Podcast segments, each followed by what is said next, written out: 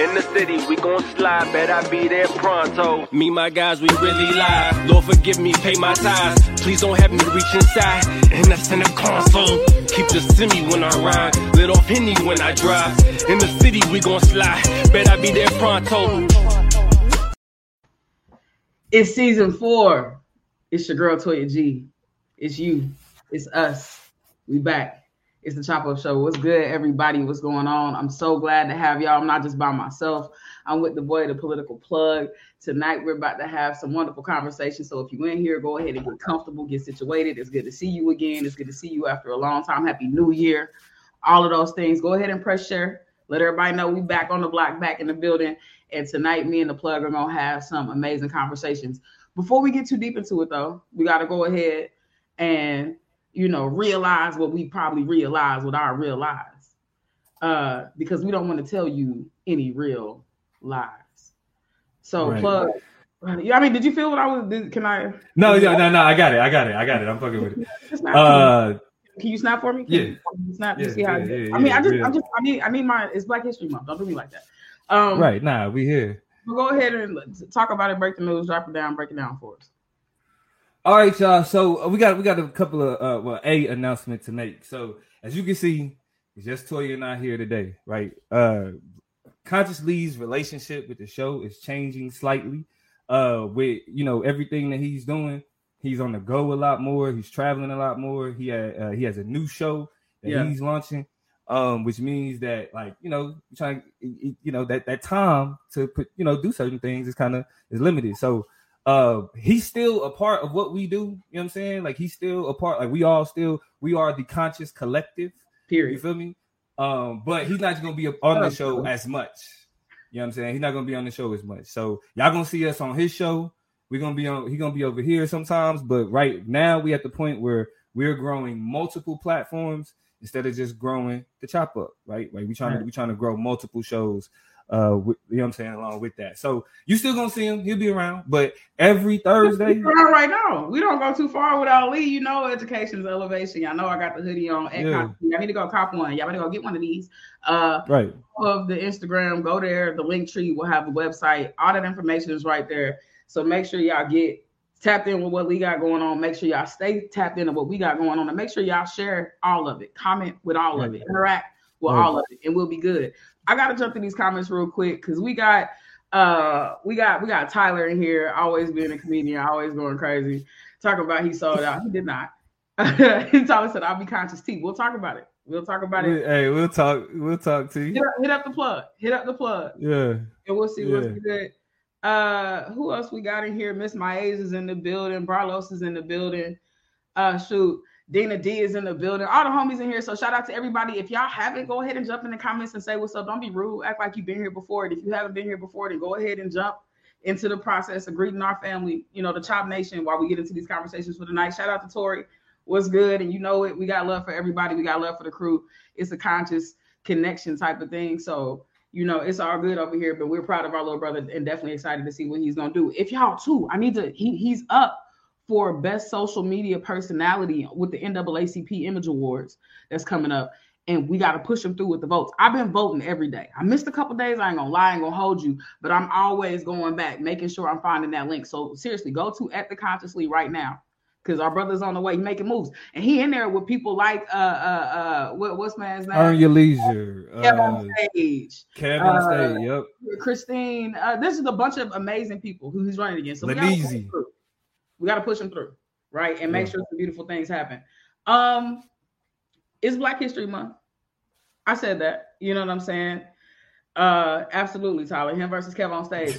Um, and it's day two of Black History Month, and we are, are, are so super super excited. Y'all know we always do a Black History Month awards, right? Nothing's changed. All of that is the same. So make sure y'all join us on the you gotta be the 23rd of February for the Black History Month Awards. We're gonna have some amazing conversations.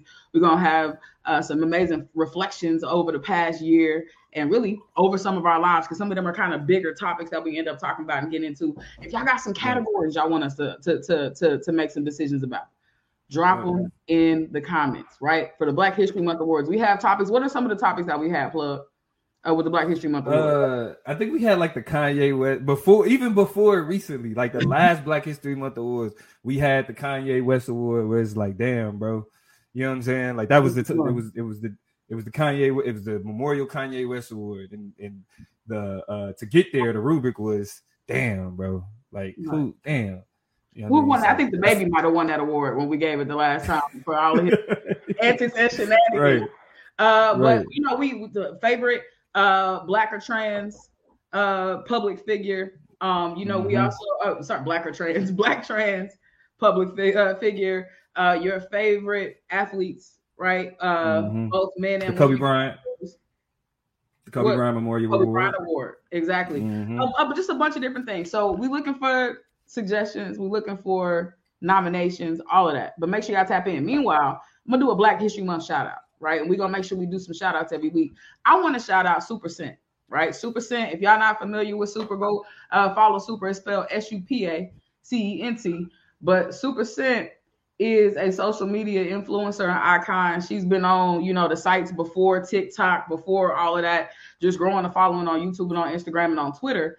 And Super has reached uh, a beautiful, beautiful, beautiful kind of uh, momentous uh, accomplishment that I want to shout her out for because over the course of the pandemic, outside of being a social media influencer and just kind of being very present, very funny, very um um uh, I, I think engaging, very she seemed like a cousin of yours. You know what I'm saying? Just a great relationship with her followers.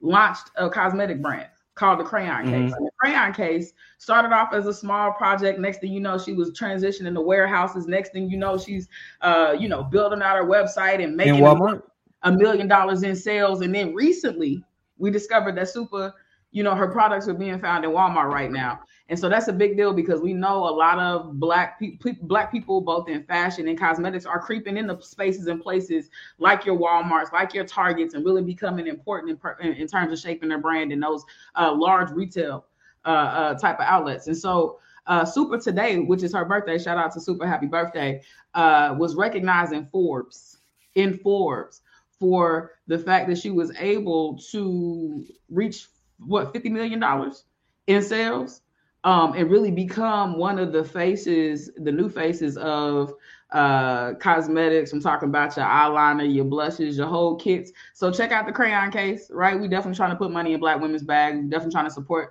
the brand and product. If you know somebody doing makeup, it's Valentine's Day coming up, right? If you got somebody you want to make sure they looking good, feeling good, got the newest stuff, go ahead and check out some of Super's products uh, and see what's good. But I wanted to shout out this beautiful, amazing, talented, skilled, entrepreneurial uh, leader of a black woman uh, for Black History Month and really kick out our shout outs talking about Supa Cent and the work that she's done to make a lot of money and give a lot of money back and do a lot of great things with the crayon case and with her brand. So shout out to Super. Uh, that's a big deal.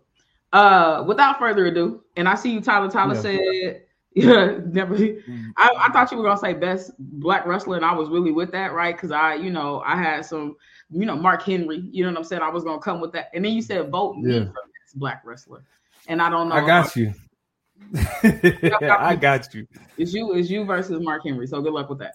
Yeah, but right. um, without further ado, let's get into some of the conversations we have for tonight. I'm gonna th- turn it back over to the plug so really we can get into the first chop. Yeah, so in honor of my man Lee, man, the conscious chop. We're gonna get into yeah. the conscious chop today. We talking about uh the tragedy that happened with the brother Tyre Nichols. Uh, yeah. Now, if I'm, I'm, sure all of y'all heard, but we got to do our journalistic duties you know what I mean, and kind of lay out the circumstances that that's happened. Um, Tyre Nichols, a father of, of, of a four year old son, right? Let's mm-hmm. humanize this man. Um, father of a four year old son was known uh, to his family as, as an avid skateboarder and a nature photographer. He was from Sacramento, California. Uh, mm-hmm. He moved to Memphis uh, before the pandemic, right? Uh, living his life out there. Uh, on January 8th. Can I add one police, detail? Yes, I'm gonna add one detail to this because it was important and it was something that her his mother, you know, made it important to kind of acknowledge about him. He was a very small man, right? He's a very slender, tall man. He was six foot three, um, maybe 145, 50 pounds or something like that, but suffered from Crohn's disease.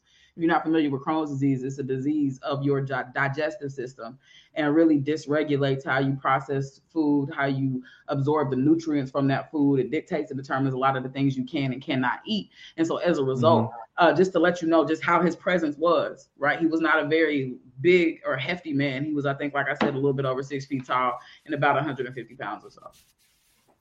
Uh, now, and that's him as the person, right? Because mm. a lot of times when when we talk about these instances, like when we talk about George Floyd, when we talk about Breonna Taylor, we talk about them from the perspective of it being a tragedy, right? Like, but we got to remember that these was people who lived lives. Yeah. I mean, didn't want to be considered a martyr, didn't want to be considered, you know, what I'm saying, a, a, social icon because they was killed by the police. So, uh, but but this is this this is the part that makes him human. Um, but on January 8th, the police claim that Nichols was taken into custody after a traffic stop that involved a confrontation with two officers. Uh, during the initial confrontation, the claim is that Nichols fled the scene of the traffic stop, and following his arrest, Nichols complained about a shortness of breath, and he was taken to the hospital in critical condition where he died the next day. Mm-hmm. His family has said that the police beat him so severely that he could not be recognized. The frustrating part about that is my mind immediately goes to Emmett Till. Absolutely. We, we that's when we learned then the gratuitous nature of anti-black violence, what that looks like, how that plays out. Matter of fact, Emmett Till's mother said straight up, "I want my son to have an open casket so they can see what they did to my baby." Mm. Right, and so it was some images that even Toya and I had that was kind of graphic, so we we we chose to keep it away from the promo, um, but still at the same time, you know, he that like his family is saying that they that they beat him so bad that he could not be recognized. The videos was released. The uh, Memphis Police Department recognized the situation that they was dealing with. The mm-hmm. officers were were immediately fired, and uh, within uh, what like a week or not even a week, they released yeah, the video. Now the video shows the officers dragging Nichols from his car and cussing him out throughout the process. You know, police police hate it when you make them run, right? An officer attempted to tase him, but then they began to chase him. He was yelling back to them, I'm just trying to get home. Mm-hmm. At a certain point, while they were beating him, you can hear him call for his mother. Okay? The officers can be seen repeatedly punching and kicking him while he was detained. At one point, even one of the officers, an officer that's currently being investigated, is literally egging it on while this man is calling for his mother. Mm-hmm. All right. Uh, the main officers involved were all indicted. As soon as it went down, they locked them up. The reason why I'm not comfortable with that, Toya, is that of course we knew they was gonna lock the niggas up mm-hmm. because we've already have examples of black officers doing wild shit, and they suffer the consequences. They suffer the consequences usually, and so they were locked up all the uh the the the the four or the what was like five? It's five black officers and i do want to make sure we have the addendum because here i think probably because of public outcry pushed it over the edge but a sixth white officer was recently uh, arrested this week as well a couple of days ago for his role and participation in that assault and murder as well. So six I think, I think officers have been fired um, from the department. That was the one who said who egged it on mm. you could hear on him, like I think like say like whoop his ass or hit like something, right? They he made they made some they made some uh-huh. uh comment like that. Yeah. Um but I, I want to start. I want to start off by asking, and remember, any any question that we add that we ask on the panel, we also ask into the chat. Absolutely. So y'all please join in. Um, but the first question I want to ask is, what does the murder of Tyre Nichols expose about how we criticize policing in America?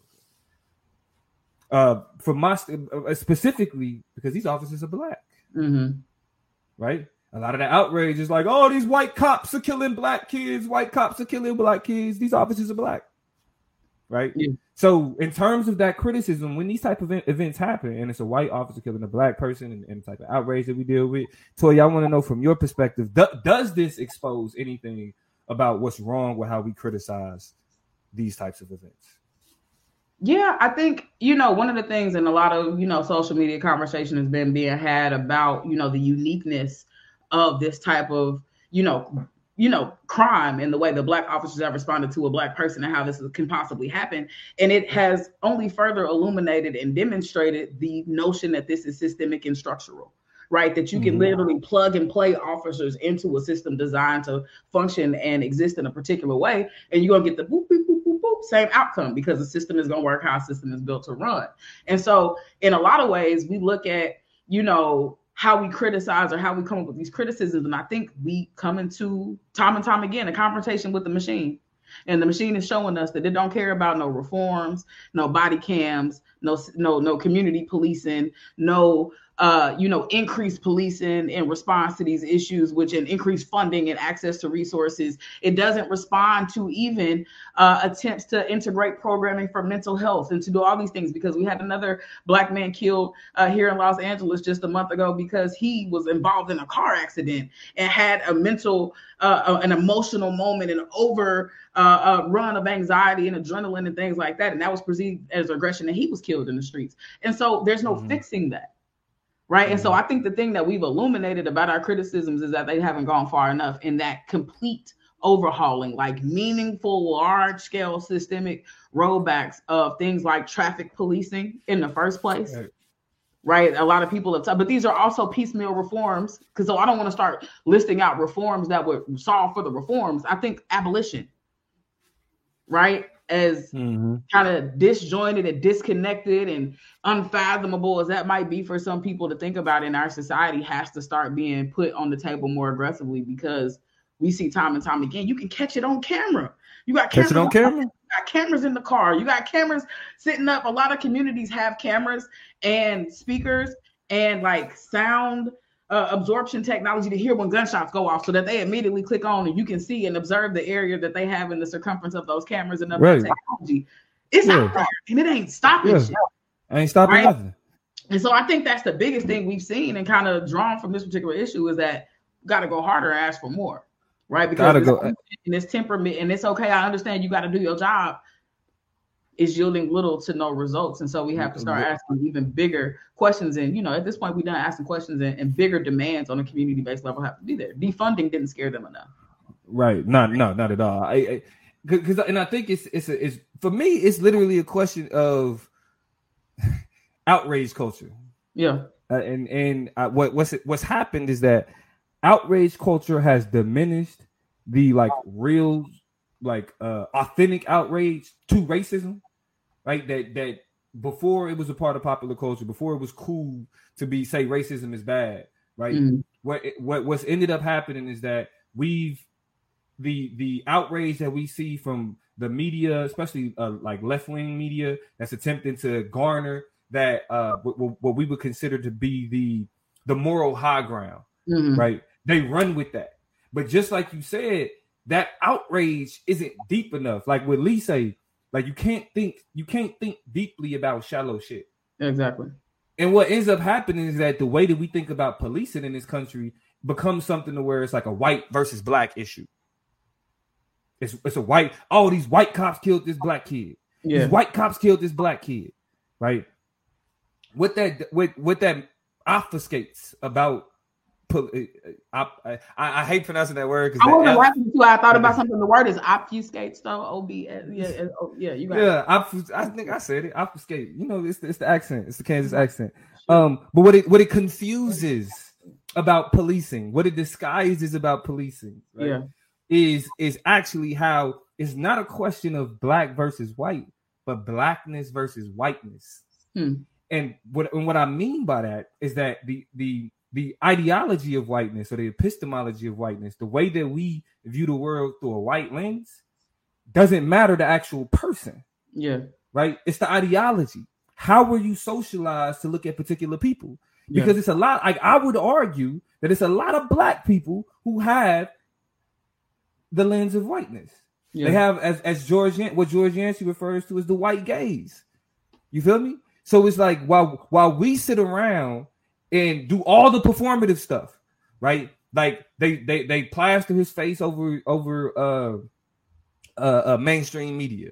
Of right, you, you, get all the headlines about it. Everybody's up in a hoopla. Everybody's mad. Everybody's frustrated. Right, but it's all performative because the when, when it comes to actually addressing the system of policing, we get drawn back to the black versus white conversation. But you know what's interesting about the, the drawback to that conversation, and that's what I was kind of laughing at in that moment when you were saying obfuscate very eloquently, by the way. I meant no disrespect.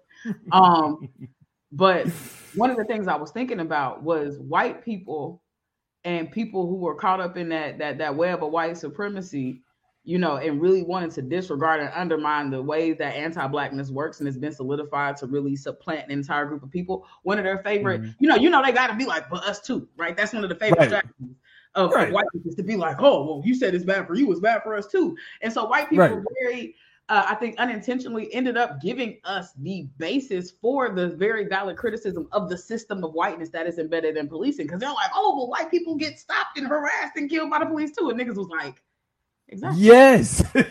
you know, be mad. Like, so, you, so you are upset with us because if that is the case, if you want to play the Me Too game, then you should be over here, right? Right. That, that, that means you have a prolific understanding about the way that this shit is systematically and structured, structurally intended to be bad for you. It ain't no fun when that rabbit got that gun. So while you was having fun chasing our black asses up and having slave patrols and having police and transform itself, that system perfected itself so that any tinge of criminality that you have on you almost in certain ways forces you to, to, to have uh, the residual stench of blackness right? right? The system was not made for you, but the residual nature of criminality puts you in proximity to those niggas. And so we're gonna get you and harass you and and, and mess you up too.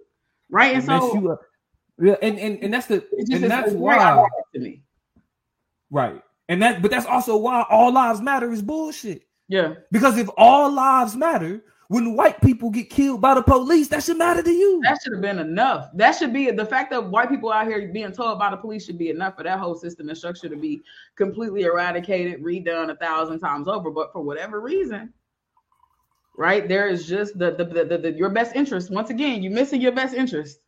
Right right? And, and, and your face, yeah. you just spiting your nose. What is it? Messing up your nose to spite your face, you, or so whatever it is. You cutting off your nose to spite your face. To spite your face, yeah. yeah. You know, which is just just the worst form of self-preservation. For some people who have perfected self-preservation, you're doing a really bad job in terms right. of responding to just how insidious American policing really is. And I think that is the part that will never cease to blow my mind. Real quick, comments going up. Shout out to y'all for talking to us. We definitely gonna talk back. I see you, Melodious, Selena in here, Hood Therapy dropping some gems. Miss My Asian in here, uh, Mackenzie in here talking talking business with us. We're gonna get to these comments. Actually, I mean, do you want to tap in with them a little bit now? Yeah, let, us let's let's tap in real quick because y'all have been to, to highlight the comments for tonight. So so Melodious said that remember the highest court in the land made it clear that police are not there to protect or serve. And if they aren't there to do they do those things, what are they there for? To protect mm-hmm. property. Right. Police are there to protect property. They're not they're not like if they could stop the loss of human life, cool. But their number one goal is is protecting property. So like that's I'm that's sure that was a rhetorical question, but that I mean just to be clear in terms of people who are wondering well, what else might the police's interest be, and why aren't they responding effectively? Is that this that they're doing the job that's in their contract. I think there were right after wasn't it after the legal proceedings said that protect and serve there was some court case in recent history maybe after Trayvon Martin maybe after I forget but that came but out. what they said is that yeah what, what, what they said specifically was and, and I can't the, the the name of the case is on the tip of my tongue but I, it, yeah. it's not coming to me right now but ultimately what they said is that police officers are not required to stop the loss of life if it, like if they have the opportunity to do so. So it's not considered a dereliction of duty if somebody dies while a police officer is there because it's not their job to make sure that they live.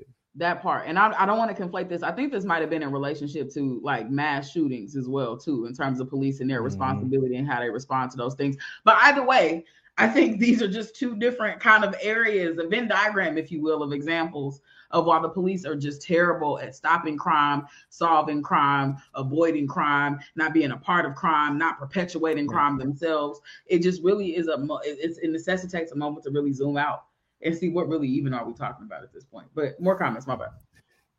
Uh, Hood Therapy said once you put on the uniform and join the gang, you're now part of the gang, and, and, and that's what I was going. To it because we're gonna talk, we're gonna talk more about like that gang culture when we talk about the Scorpion unit We'll we'll get to that after we talk after we go over these comments. Um, Ms. Maisha said, um, until police officer precincts are held financially responsible for these crimes, mm-hmm. we'll continue to see this type of behavior. Those lawsuits and settlements don't hit their po- uh, uh, pockets.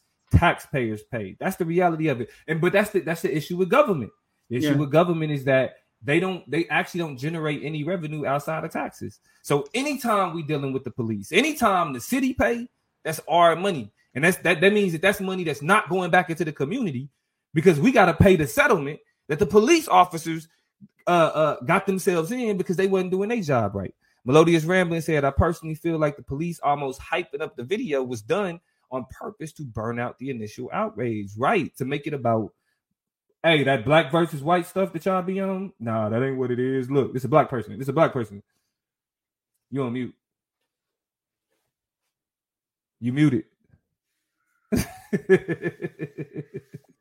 Hello. What I was saying was we've never seen this type of swift response and swift action before, which was also very interesting to me. Like the the very choreographed way that the the the, the release of this was right so clearly they were conversations i feel like i heard on npr that as a result of these videos various major cities had already been kind of prompted on the fact that the video would be released to re- prepare for protests, to re- prepare for outrage, to get national mm-hmm. guards ready and things like that. So there were already backdrop conversations about how the public outcry was going to be.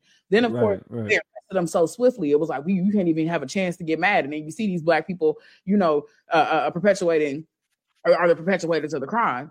And so, you know, they didn't let them last a second before they made sure to start charging them right? And so a lot of these all of these actions were very swift and intentional, including the media coverage of it, right? I had never seen so many tweets that were like, the images from the Tyre Nichols video will be out in four hours. Make sure you like even you know, black people were like, you know, be ready with your with your they were giving tips on how to stop um live play on Twitter so that the video wouldn't automatically start playing if you were to run into it. Like it, it, we were bracing ourselves in ways I've never seen before for that video to hit the scene. And that was just very interesting to me, but very orchestrated and very choreographed because mm-hmm. they wanted to control the outcome of this. I also feel like I don't think we have grown tired of hearing about these issues after George Floyd, but uh, Floyd.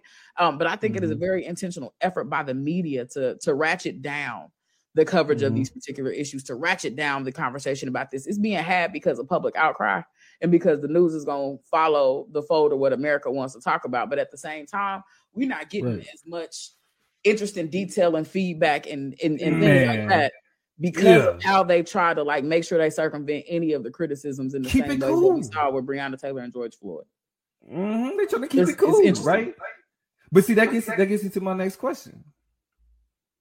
How does the race of the police impact our reaction to them murdering people? How does the race of the police impact our the reason why I asked that question? Because I want to know does it does it require the same outrage? The reason why I ask is that the the way that is that this story is being reported on. You want to know the first thing that everybody is pointing out? The mm. first mm. thing that these media uh, these media platforms are stating that they're identifying that they're noticing.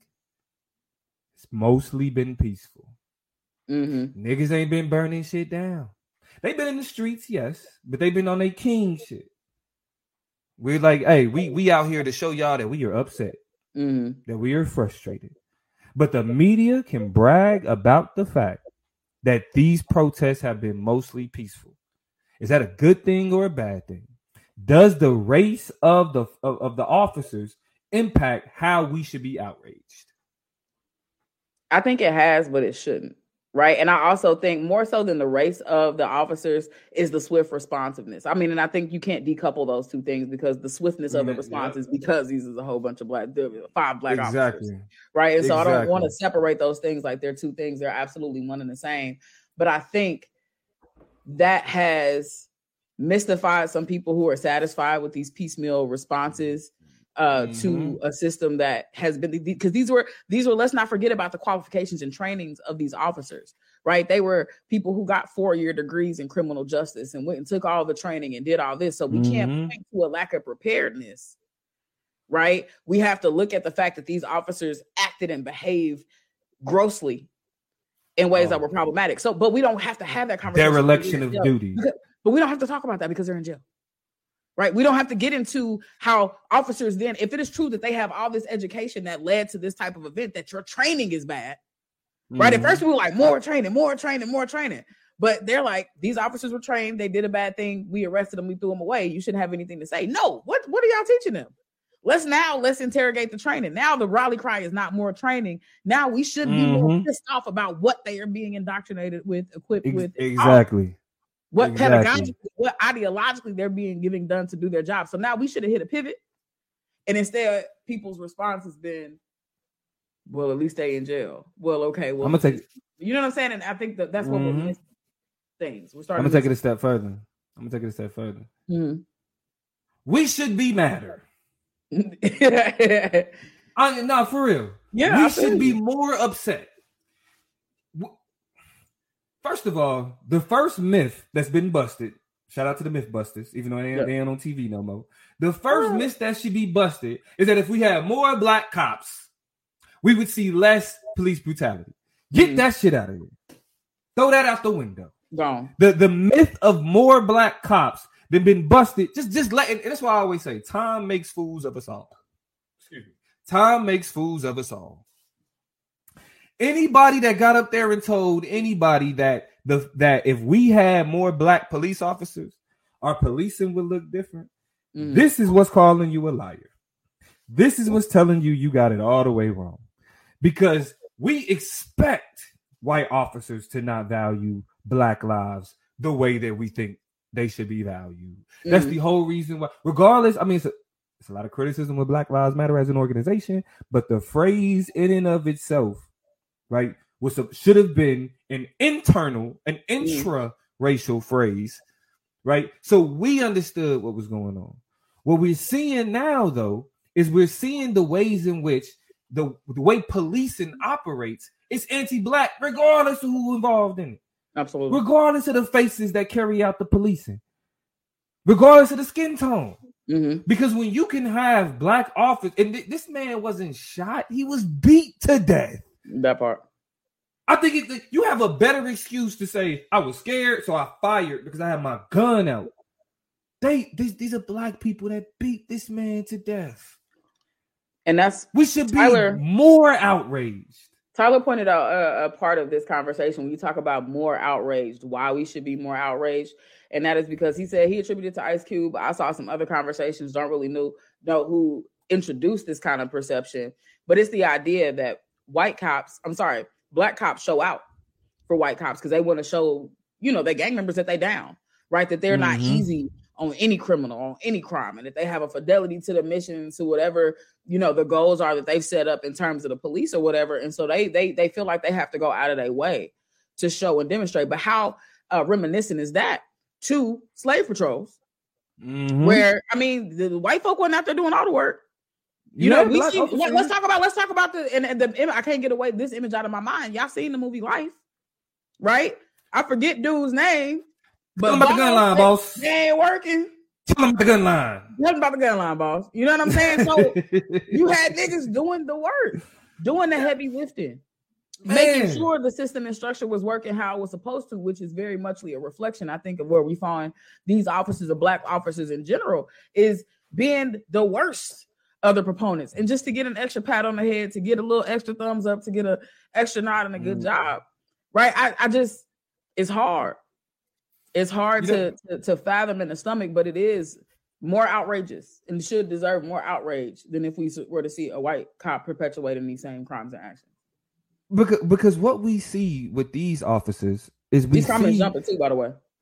yeah uh, yeah I'm, I'm checking them out i'm gonna get i'm gonna get Mhm. to them before we get to the next question um what we see with these officers is typically what we see in in in, in like society period but again when, when these types of things happen it's easier to analyze because it's that extreme right we whenever a tragedy happens we can break that down but the normalized violence that takes place every day Mhm. that builds up to this type of violence, that's what we ignore. Black people that val- that that think that devaluing other black people, adhering themselves to whiteness, Mhm. adhering themselves to the values of whiteness, those are black people that think that in order for you to be seen as valuable, you have to have a white epistemology. You have to see other black people through the lens of whiteness, That's right? So, it, it, like one of the, the, the most irritating jokes. I love Chris Rock as a comedian.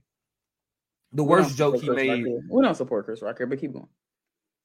As, the worst joke he made was the niggas versus black people joke because mm-hmm. what it did is it is it solidified the uh well, not even necessarily solidified it glorified mm-hmm. respectability politics in black communities very much and so it's like oh the black people that look different from white people that think different that move different than white people they're the ones that we're gonna call them black but the black people that act like black people shout out to Karaya the introvert we're gonna say that those are niggas mm-hmm.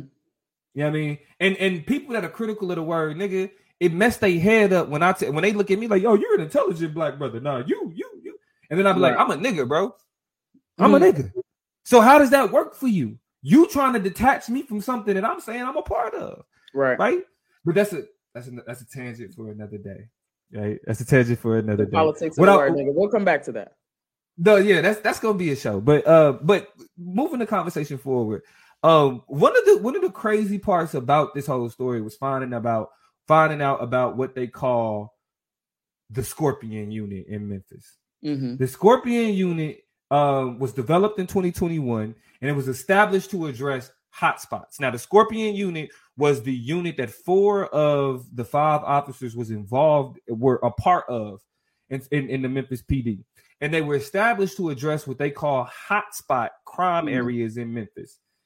This same this this this group it was disbanded about a week ago, right? It was disbanded a week ago, but before it was disbanded, the police chief applauded the Scorpion unit for their mm-hmm. methods and their arrest numbers. Consider uh, that the one thing that they pointed out was that the the police chief when he talked about the importance of the of the Scorpion unit and and their hotspot uh policing approach mm-hmm. was that you got to be tough on tough people. Mm. You got to be tough on tough people. Mind you, look at what happened to Tyre Nichols. Right. He ran. Does that make him tough? Right. Let's, he and, and I, I, talked. I talked about the the his his stature and the makeup of his body for a very specific reason. Right at the beginning of this conversation, First, he was running away from police, but also the person running away from the five, six officers who jumped him, beat him to death, were doing so to a six foot, 145, 50 pound man. Why not? And, and, and to be six feet and 145 pounds, you you you consider like you consider like I'm I'm like six two and a half, six three. Mm-hmm. I'm like 200 something. Mm-hmm. I'm still considered skinny. Mm-hmm. You know what I mean? So to be six feet and 140 something. You know what I mean? And oh so and so with the and so with this Scorpion unit, right? It's a part of what other other units in, in major cities have been have been a part of, and that's called that hotspot policing. And what hotspot policing does is it looks at what they consider high crime areas, typically in urban neighborhoods. Mm-hmm. And what they do is they focus a particular unit on those on, on on that area. Right. Right. So the officers involved were a part of that Scorpion unit. But the, the question that I want to ask you, Toya. Hold on, you got a comment up. Ho- oh yeah, I, I, was letting it be seen, but Kinsey Ray said any oppressed person that seeks a seat next to the oppressor rather than seeks to burn the table down is just doing work of the oppressor. Knowledge. Just, Karaya said, "Glad y'all back. That's love." What you about to say, Toya? Miss my agent in the mix. It was triggering. I think yep. reflecting on situations of being targeted by black cops, specifically as a black trans woman who grew up in the inner city Bronx. I've been on the receiving end of that type of violence from somebody of my race. And then Hood Therapy asked, and I know you were about to ask me a question. Selena, shout out to you. You dropping some fire comments as well. Um, mm-hmm. Hood Therapy said, if it would have been a white man, do you think the police would have done the same thing? Um, or a bunch of white men? Put mm-hmm. that on the mm-hmm. docket um, for the question that we answer and kind of respond to the what ifs um, mm-hmm. the situation would have been different because I think that's a, a, viable question. But what were you about to ask? You was warming up for something. Uh, so I wanted to know from you: Do you think hotspot policing is something that's that that can work, and that this is an outlier? Or now, I, I want to add this: Joe, because we're gonna talk about Joe Biden in a 2nd Mhm. but his justice, his Justice Department. Actually, no, this was not his Justice Department. The Justice Department, because this when they came out with this, it was a few years ago. They said that hotspot policing is effective. Hmm. They said that the high, and this is the Justice Department, the high arrest numbers, right? It, it is actually an indication of the productivity of focusing policing in urban or what they consider more uh, crime-ridden neighborhoods. So, Mhm. would you say that focusing on where crime happens is a more effective tactic in that um in that what happened to Tyre Nichols is a outlier? Or do you believe otherwise? I believe otherwise. I don't oh, think hotspots policing. is Really? effective. Yeah, I do. Believe it or not. And that's because if we're gonna talk data, we gotta talk data versus data, right? If the data that you have just talked about from the police's the police officers and departments who have said hotspot policing is effective, we have to be able to juxtapose that data and that research with information that has persistently and consistently proven that there is no disparity in crime or no uh, uh, um, um, oversaturation of crime in black communities and that communities of different colors and different races commit crimes at equal rates. There is only a level of over policing of certain communities, which then increases the arrest rates because you're going to look for some shit, you're going to find it, especially in one Right. particular place. And by the way, if you can't find it, you're going to orchestrate it, you're going to manufacture it, you're going to fabricate it, you're going to set up situations and circumstances for people to commit those crimes, which then justifies your hot spotting, right? Um, and so I think what happens is Selena says it's a self fulfilling prophecy, and that's exactly what it is, right? You literally make the crystal ball, you pour the juices in there, you put the glitter in that thing, you put the base on it, screw it, shake it up, and then they're like, oh, look at what it gave me, look at what I got, right? The- you know, It's it's really not hard math to do. And so hot spotting, I say all this to say hotspot policing is nonsensical because if my data that I brought up is true about the fact that and that, that has been con- consistently proven throughout the years, it, which is that crime happens everywhere. If you are mm-hmm. only picking one place to look, that means you're missing the crime elsewhere, which means you Right. look at missing crime that you could actually be doing things to solve, to change, to prevent, right? And you've decided to, to kind of saturate a particular area, which means you're actually missing crime because of your hotspot logic, right? So you can't rely on one set of data, as I guess what I'm saying, without relying on other, which literally says that crime is the same everywhere. It's just about where you want to focus it, which is why you get the numbers. Exactly. That's all I'm saying. No, and, and Kinsey said, "Wait, who paid for the study though? Because and it wasn't necessarily a study; they was just looking at data. The, the Mhm. Justice Department was just looking at data, um, and and I guess higher arrests means better policing to them. You feel me? Um, Selena, like like you said, Selena said it's a it's a self fulfilling prophecy. Um, Laurent Pierre asked a great question that, that that we're gonna get to in just a second. So, Mhm. what do we do about intercommunal violence when it comes to situations like this, when it's a black man versus a black cop, etc.? Um, to answer your question, Laurent, I'm gonna be 100 percent honest with you. I already, I don't know if you just joined us. We should be outraged when it's intercommunal or when it's intraracial. It doesn't matter. We should be more mad at it's black people. We should we should be upset when police kill people anyway for the simple fact that that's not their job. Yeah. Your job ain't to take lives, right? Your job ain't to kill people. And so I- I mean- ultimately, go ahead, go ahead. No, no, no. I didn't mean to cut you off. Yeah, I mean, so so so ultimately, when we ask the question of so what do we do when it's black people, we should be more mad. We should we should be more. We should challenge more of the system. We should challenge more of how it operates Well, when you know, when we see it happens, because then that pushes back against the idea that if we had more black people, that this wouldn't happen.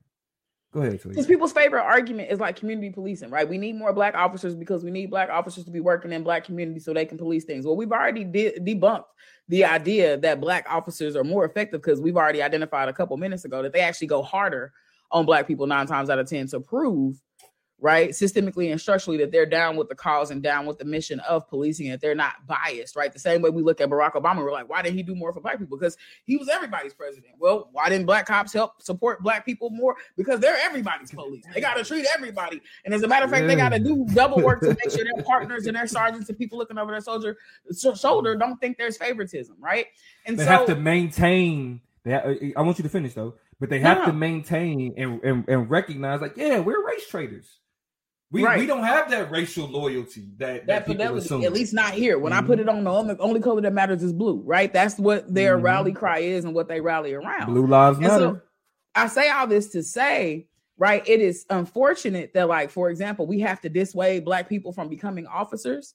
But it's literally like you might as well let the white people do what they're going to do anyway, because if you send more black people here, that could actually become more problematic, right? That could double mm-hmm. down on their investment of cleaning up our communities. That can like open up like so it doesn't really matter. Again i started off this conversation by saying the issue was so systemic and structural it literally exists by plug and play. It doesn't matter right. how you shuffle the cards in the deck. Right. it doesn't matter where you put them. The indoctrination of the behavior of policing the act the profession of policing is so insidious. It's so arduous that it covers uh, like a canvas right? Mm-hmm it paints in very particular ways with very broad strokes the ways mm-hmm. that they are mm-hmm. responsive to real life community issues. So there is no care for intracommunal violence. They don't feel like they're a part of those communities or our community within community with us when these things happen because the color that mattered in that moment was blue. They were doing their job. Right. Right. Because like because what you point out is that anti-blackness is not unique to white people. Anti, that's why I say it's not a black versus white issue. No. It's a blackness versus whiteness issue. Because real quick, what I like, what I what I like to preach about the race is that it's a hierarchy. White at the top, black at the bottom, and everybody mm. else kind of fits in between. And so when we want to attach ourselves to what we think is more valuable, we attach ourselves to whiteness. Mm-hmm. That's not that don't mean we attaching ourselves to white people, but we're attaching ourselves to a value system. Very much so. Right? That is built off anti-blackness. Right, so anybody could carry out anti-blackness. This ain't a white versus black thing. It's a whiteness versus blackness thing. The next question that I want to ask to you um, is so there's been a lot of conversation about Joe Biden addressing police reform. I think the thing that we met. Sorry. Take me out to dinner. that was I don't care. That was just as an aside was a great viral moment. I, Bing Bong was a thing for me. Yeah, Bing it Bong was. was a thing for a while, but, but even after the, Bing Bong, like the rest of it was a take me out to dinner. Like that was actually right. my so it was a thing. But Joe Biden, we've been talking about Joseph.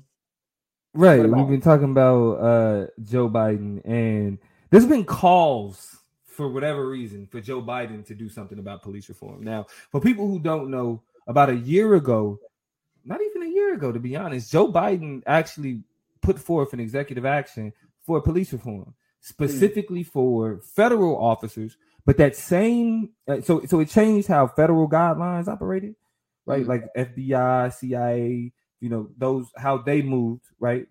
There is specific things that they can't do now because what Joe Biden spoke to. But right. at, but when we talk about local policing, he tied funding to training. Like Joe Biden tied, like if y'all want to get particular federal funding, you have to go go through particular federal training. It's mm like okay, you know that's that's what that is. But uh, but what we have to understand is that crime and punishment in local communities is not a question of the federal government.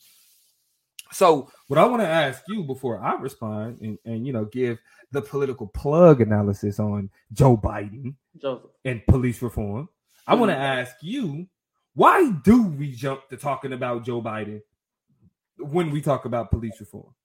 Why why why do we immediately go to Biden? We need him to when we talk about police reform. Because we're looking for somebody who can stand up and be a presence and have enough force and another enough impact and influence. Um, uh, uh, uh, three branches of the government be damned, right? So we know we learned back in history class, it probably in sixth or seventh grade, about the legislative, the judicious, mm-hmm. the judicial, and judicial. the legislative branches of the government. I was coming judicious. Executive. You said legislative twice. You said legislative. I did. Sorry, twice. legislative, executive, and judicial. Judicial. Mm-hmm. Yeah. Mm-hmm. The Supreme Court. There. Yeah. Um, we got it's, it's too many degrees on this panel for us to to you know. We got to get it right. I can't be on with the political with the political plug and get them wrong. That's unacceptable. Right. So we've been taught about how those systems and structures work right? But in the face of these tragedies, we're looking for the principal. We're looking for mm-hmm. the boss. Like who is in charge here? Right? Somebody mm-hmm. with with where does the buck stop? You know what I'm saying? And so I think that is the reason regardless of what we know and how we know systems and structures like the United States federal government are designed to work and function and structure with checks and balances and all that shit. We are hoping that at some point somebody can say, Uncle, what's up, Trevor? What's good? Which was great to have you. Um, we're looking for somebody to say enough is enough. Right. We were looking for Barack Obama to say enough is enough. Right. We're looking for somebody to just be like, okay, time out, that is enough. But there's no executive order coming. Right. That would outrage. That would become divisive. That would become a reason for warfare, for fisticuffs. White people against black people, police advocates versus everybody else. The police themselves mm. would quit, would be an outrage, would protest, would become angry. Who knows what would happen if mm-hmm. the president were to step out of line and sign some type of executive order? So why do we look to the to the president? Is because help. We look to the pre- the president for the same reason. I'm not even gonna lie that Tyre Nichols and that uh, George Floyd called out for their parents, for their mothers, mm-hmm. is somebody who's supposed to be helping, running this shit, who made a commitment. Somebody at the top come pull me out of this. You know what I'm saying? And so that right. is that toxic, weird relationship we have with wanting more from a president and a position that we know we just don't get those results from. So, oh, Vance just popped up. What's good with you, Vance? Shout out to What's Selena, Kenzie, LaRon, my boy Tyler, yeah. Trevor, all of y'all that's joining us. We appreciate y'all. We back though. We back. New Year started. We back. Um, and shout out to Trevor so too, is- pointing out it's the a-holes without the term limits that are really keeping us gridlocked and not moving forward oh, with meaningful changes in policing. It's, like it's, Joe Biden. You, you know what I'm saying? Like, I mean, how you been in government he not since segregation? About nothing. You know what I'm saying? But, you know what I'm saying? You've been in government since segregation, and y'all asking him to do something. What are we talking about? What are we really? What are we talking about? But th- but so this is my spill, Toya. When it comes to Joe Biden and the question of, of, of crime and punishment, period. The thing that you pointed out was you pointed out the separation of powers, but the thing that we know, we learned this in high school, high school debate. One of the first disads that we learned was federalism. Yeah. It was federalism. That is the distinction between state government and federal government. And the Constitution grants state governments rights of control over things that are not specifically outlined by the Constitution. Yeah. So the federal government can only do things that are outlined by the Constitution. If it's not specifically in the Constitution, that means the states have the rights to determine them. We exactly. see this with, for example, um, Roe v. Wade. The ability for the for the uh, for the Supreme Court to overturn Roe v. Wade was a question of states' rights. So they didn't overturn it and say that that um and say that abortions should be le- uh, uh, illegal. What they mm-hmm. said is that states have the ability to dictate yeah. whether or not they're legal. Shout out so to the state example, of California. It ain't perfect, but it is it's, it's good. Shout out to the state of Kansas. Yeah, also the state, one of the most conservative states in the union, but they said we're gonna ask the people what they want, and the people of the state of Kansas said abortion should be legal. Yeah, get out of here. Is that, that. Get out of here. did that. they do that in Missouri? What what did they? What did Missouri actually had a trigger law? Toya. Yeah, Missouri I mean, had a trigger. I understand that Missouri is a bad place. I don't live there. I don't pay any of my bills there. I go visit my mom. I visit my brother and sister. Hold on. but yo, yo, yo, yo, area code is eight one six though, right? On my phone. On your phone. On your phone. It's 2023. Yeah. Nobody care about what phone numbers is from. Mine is 913. They never got. They never lived. Mine is 913. Let's get it. Right. That that's that's some that's some what are we what are we talking community about? We're not I'm not about to have a border war with you on the top of show. But but okay, so we talk federalism, right? So the question of police reform, to be clear, is a question it's a question of federalism, right? Yeah. The the federal government can deny funds, federal funds to police departments in, in certain yeah. states, but Absolutely. ultimately the ways that policing happens in a particular community is dependent upon your district attorney. And what I tell people on the internet all the time, don't talk to me about Joe Biden if you don't know the name of your district attorney. That part. that part. Literally, the person that is responsible for saying this person should be charged. This person should go to jail. This person should get a plea deal. This mm-hmm. person gets this. That is the district attorney who is a who is a elected public official. That part in our neighborhoods, and so we get so caught up in the in the national narrative of, of, of politics that Joe Biden, what are you doing about policing in our communities? I just read a private.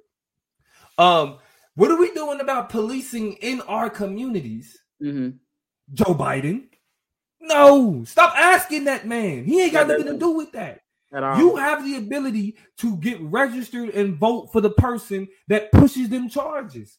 And if your and, and if your investment is not on them people, and you asking me that to answer a question about Joe Biden, don't talk to me. yeah. Don't talk to me. I mean, I think Lou, Lou Correa is is my representative. Shout out to Lou. Um, I try to be knowing because I don't want out there in Orange County. Out there Yeah, in Orange I'm. County. Yeah. There's, Yeah. a, there's, a, few, But- there's but- a few people in the mix.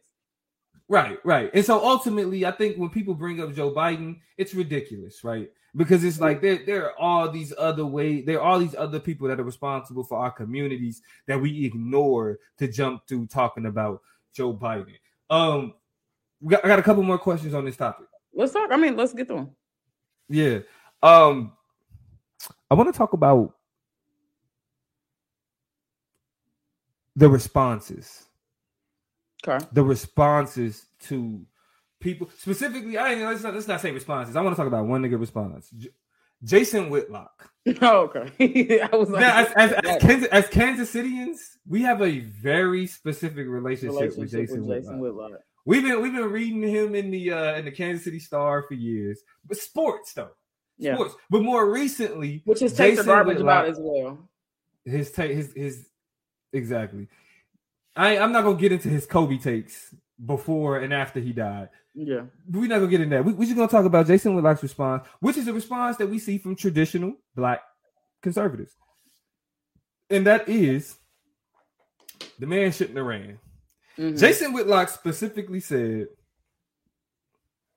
Jason Whitlock specifically said that, uh, and this is on Tucker Carlson. Y'all, I know y'all don't watch Tucker Carlson. The government don't. Fox News don't even take take Tucker Carlson serious Serious. because they went to the court and said that his show should not be considered news. It's entertainment. Okay. Jason Whitlock went on there and said that what we saw from Tyre Nichols was what we see from black men who are supervised and raised by black women, Single black women. Si- single black women. Mhm. So Tyreek Nichols lost to Jason Whitlock. Tyreek Nichols lost his life because he was raised by a single black woman. Chat, put y'all response in, in, in, the chat. We're gonna talk about which how y'all feel. Toya, I want your response as a black woman. You ain't got no kids though. You know how they feel about black women. Shout out to Journey. Look, they they feel away. Oh yeah, shout out to Journey. I'm sorry, Journey. Let me not disrespect Journey. Let, let my child. Journey. Come on. Don't Journey. don't get her attention. She's listening. She's she's right over there. She's being quiet. Okay. But, no, as a yeah, black woman, ahead. my response to Jason Whitlock on Fox News, what Tucker Carlson, Tucker Carl- Carlson is is what it is every time he opens his mouth, which is just please shut the fuck up. Like it's hard to watch, and it's it's even more tiring to respond to. That's and that's largely because I mean his black woman attack is is is very tropish at this point. It's very his go to. It's in his bag. It's kind of you know the sweet spot he has every time it comes to black people losing their lives. This is not the first time he's evoked uh, these types of these types of ideals about single black women. But I, I it's, it's exhaustion, and that's because I, I hate that as much as Tucker Carlson is not news that they're white conservative uneducated people sitting eating their toast or eating their uh, Salisbury steaks or whatever the hell white people eat at dinner, their banquet uh, turkey and gravy dinners, like whatever white people have for supper um, across the country. Those people are sitting and they're really just like doubling down and reinforcing the dumb bullshit that they've been taught and they've been told and been peddled over generations. And that's what hurts my heart so bad. It's not that you're hurting black women um, and black single parents or mothers when you say it, it is that you're feeding the appetites, the wet appetites of white people who just too stupid to critically think and know any better or any different. And I think that is what frustrates me the most. Um, and and so it's just disgusting. It makes my stomach turn. It's hard to watch. It's hard. It's hard to listen to. Um, and I think the fact that it's not surprising is what makes it the most painful but I just hate that it sits and it feeds to some random white woman who, or some random white man, or some random ass white people who don't even live in, within 50 miles of black people, right? Who already have these weird ass, you know, caricatures of perception. And but it's like, who cares what they think? It's just it's, it sucks that you are feeding them. I think that is the insatiable appetite of anti-blackness and the way that they rage through and ravish these types of images, and you just like, here you go, here's some more shit for you to see. I just, I, it, it, it, makes me want to pull my hair out. Uh, Ayana said, yeah. ironically, the mayor of Newark, New Jersey, uh, Amiri Baraka's son, said something so very similar like two, three months ago. And and I, I, I think what that illuminates is the fact that these are not one-off statements. These are not outlier conversations. That there mm-hmm. are echo chambers where weird ass niggas are saying this to each other and affirming these ideals, and that shit is disgusting to Latoya. It's gross. It's sick. Yeah. It's sick. Uh, I feel like um, uh, you know, I, I, have to agree. I think that we've we've entered a, a, a place in, and we're gonna talk more about you know certain things with black men as as we get transition closer to the end of the show. But what what I have to say is that uh, like there is a that I, I, don't understand the desire to to blame black women for circumstances of black men.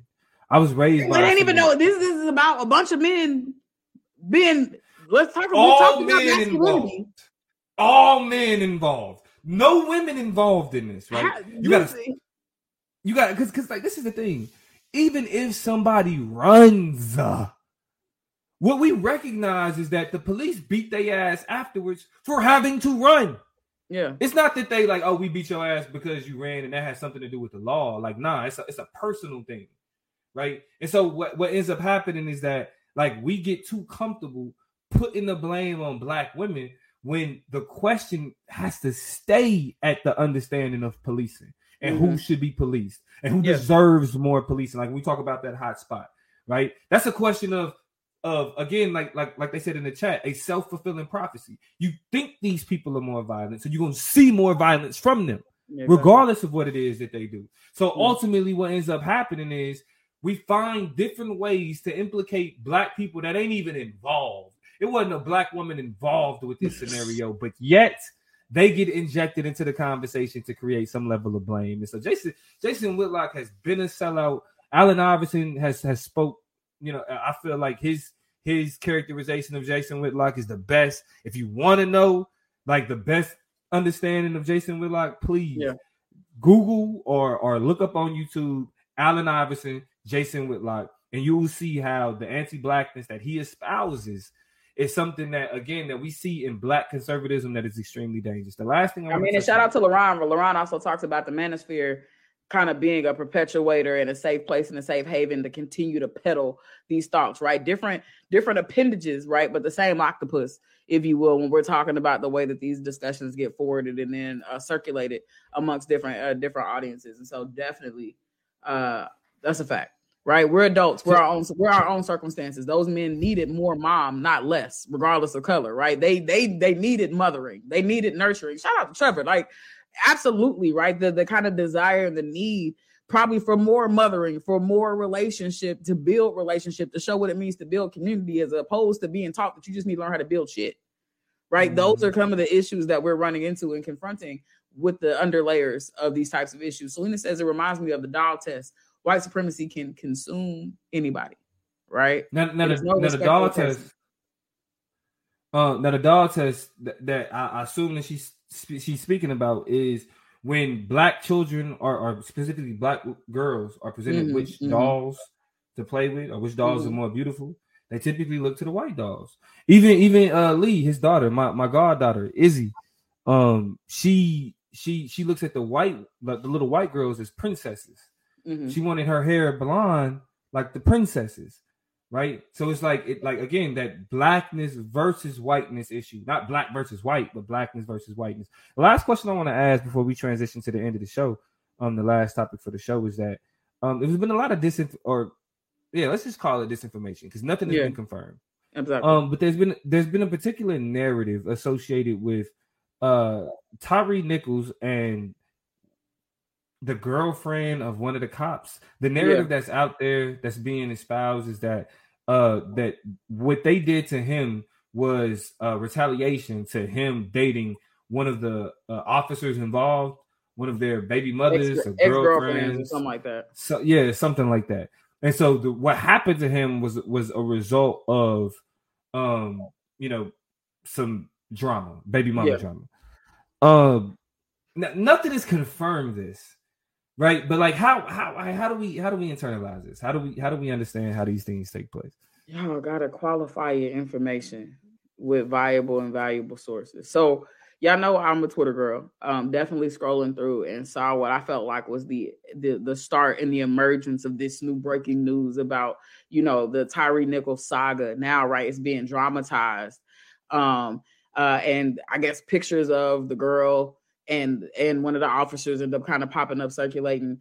And there's all this conversation that has not been qualified or verified by any type of medium with any type of credibility, right? So there are, you know, of course, your shade rooms. Uh, I don't even think TMZ record, reported this. I'm not sure, and I should check that out because you know there's a lot of conversation about where we put TMZ, right? Are they real mm-hmm. journalism? Are they trash journalism? Do we honor what they do? They tend to be accurate. Some people don't even really go with death announcements until it's confirmed by TMZ. But at the same time, we saw what TMZ did to Kobe Bryant. We saw the different ways that TMZ has worked to harass just a multiplicity of people and a multiplicity of issues. And I think uh, even Whitney Houston and Michael Jackson, they just were there letting go a lot of the most intimate details.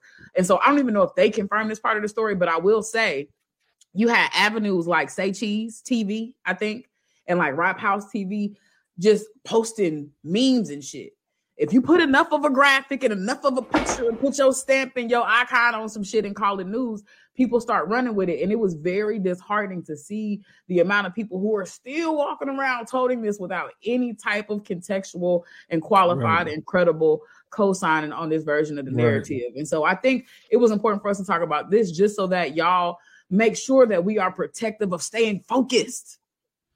Mm-hmm. This is not loving hip hop. It's not love. It's not loving hip hop. This is not, not BMF.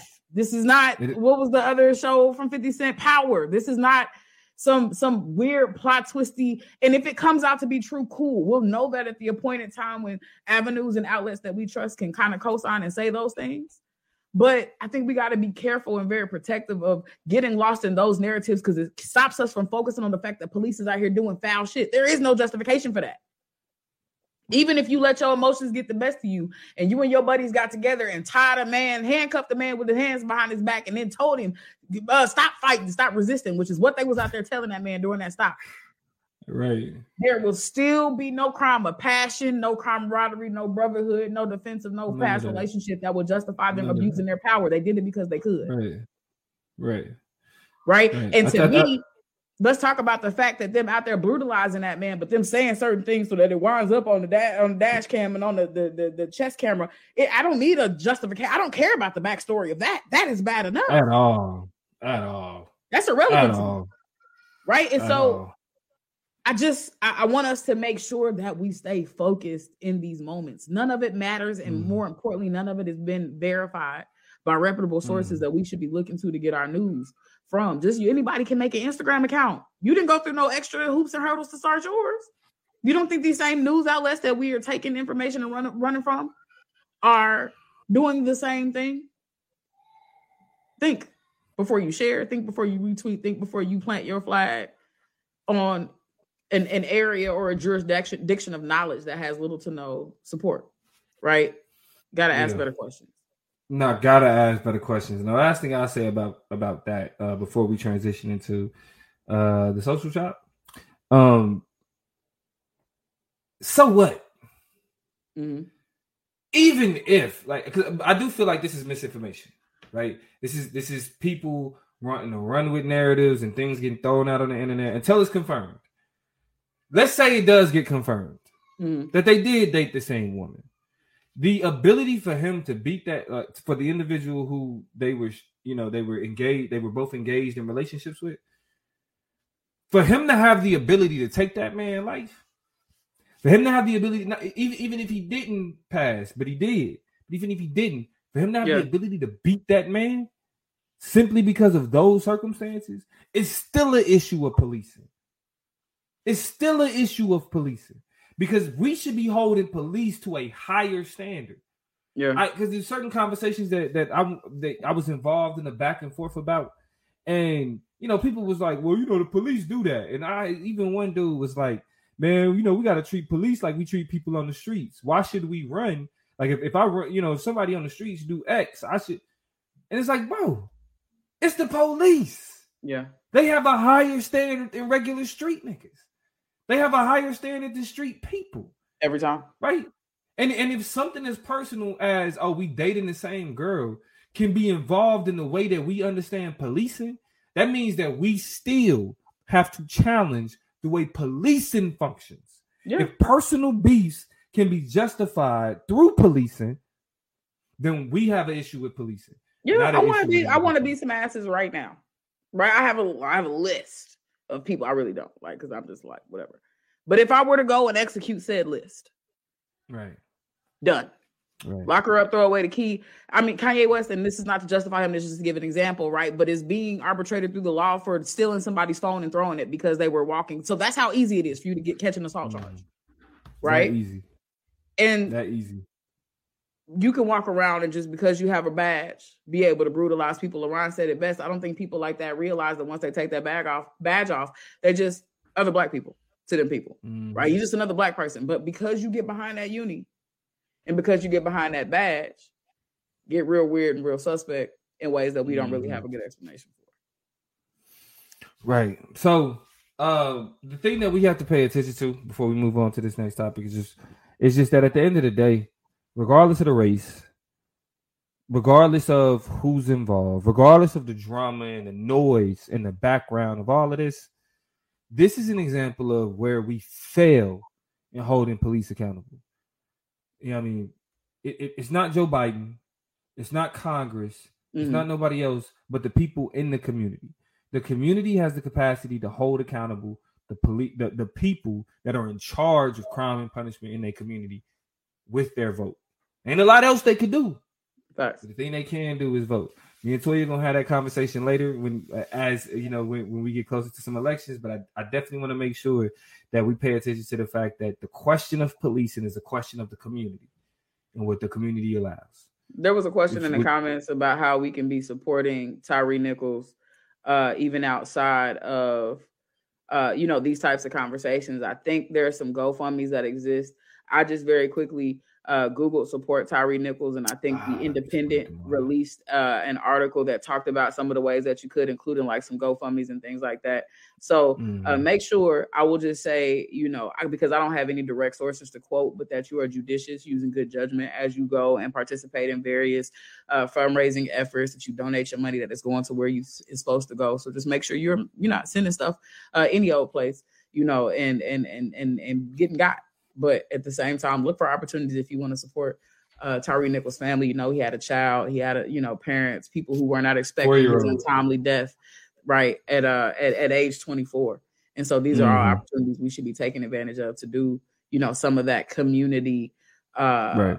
uh engagement, some of that communal support that we're gonna need, especially in a place where we're trying to transition away from policing policing and other institutions and systems dictating and determining our success or our failure or the level of ways that we support ourselves. We got to start, you know, getting into these mutual aid type of projects.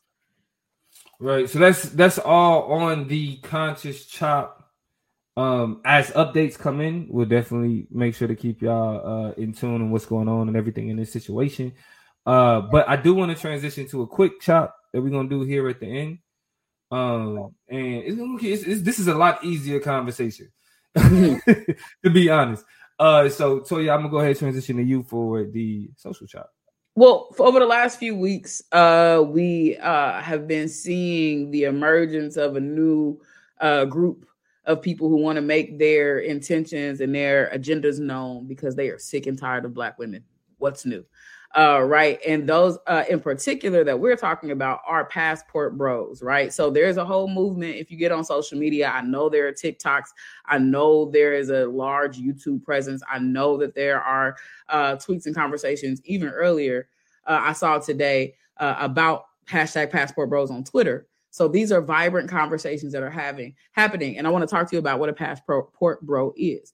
A passport bro can most easily be defined as an American man. And in this conversation, in this con-, con- in the context of this conversation, we're going to talk about black men.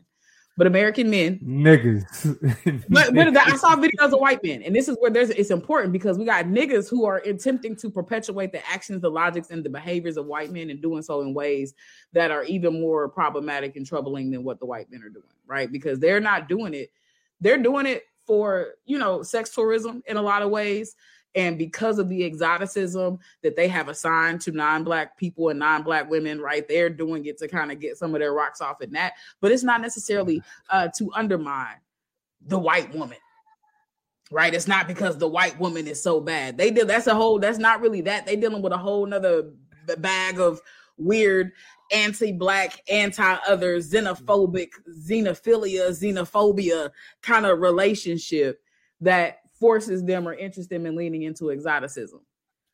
Black men are using this as an opportunity not to go and explore more exotic shit. Well, kind of. I think there are tinges of that as well. There's some of that xenophilia, a part of it too, right? Not a, a fear of the other, but a, a, such a curiosity and a captivation with the other that you go seek them out and take advantage of them.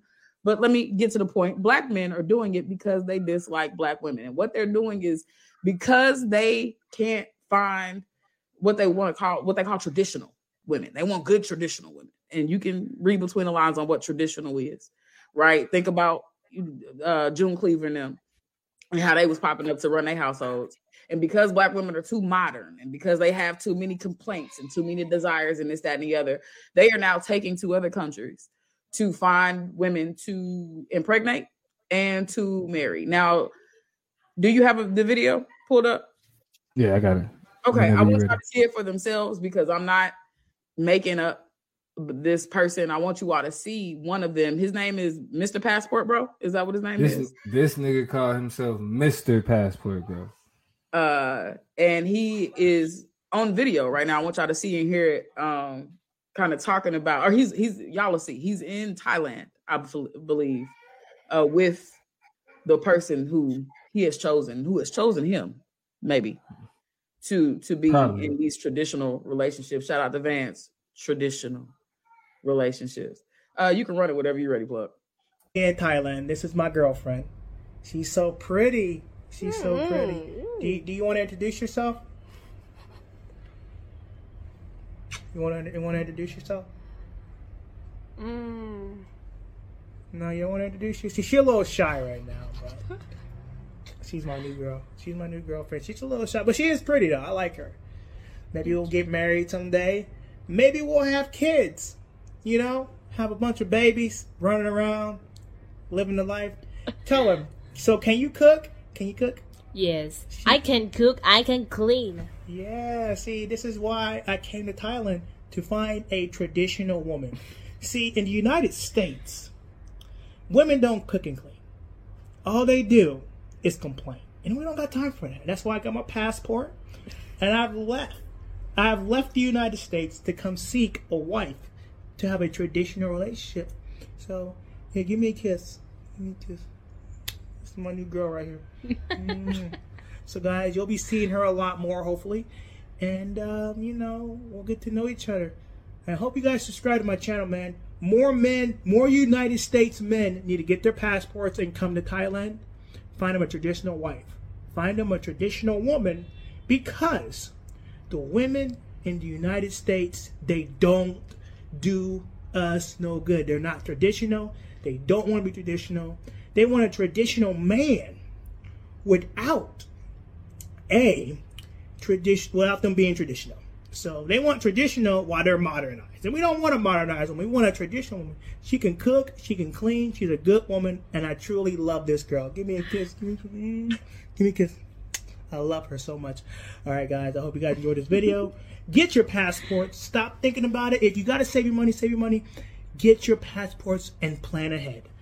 I'm out, guys. Peace. Okay. Okay. Uh, so the ick, right? Uh, all the comments have kind of demonstrated this is uncomfortable. Uh, what is this shit?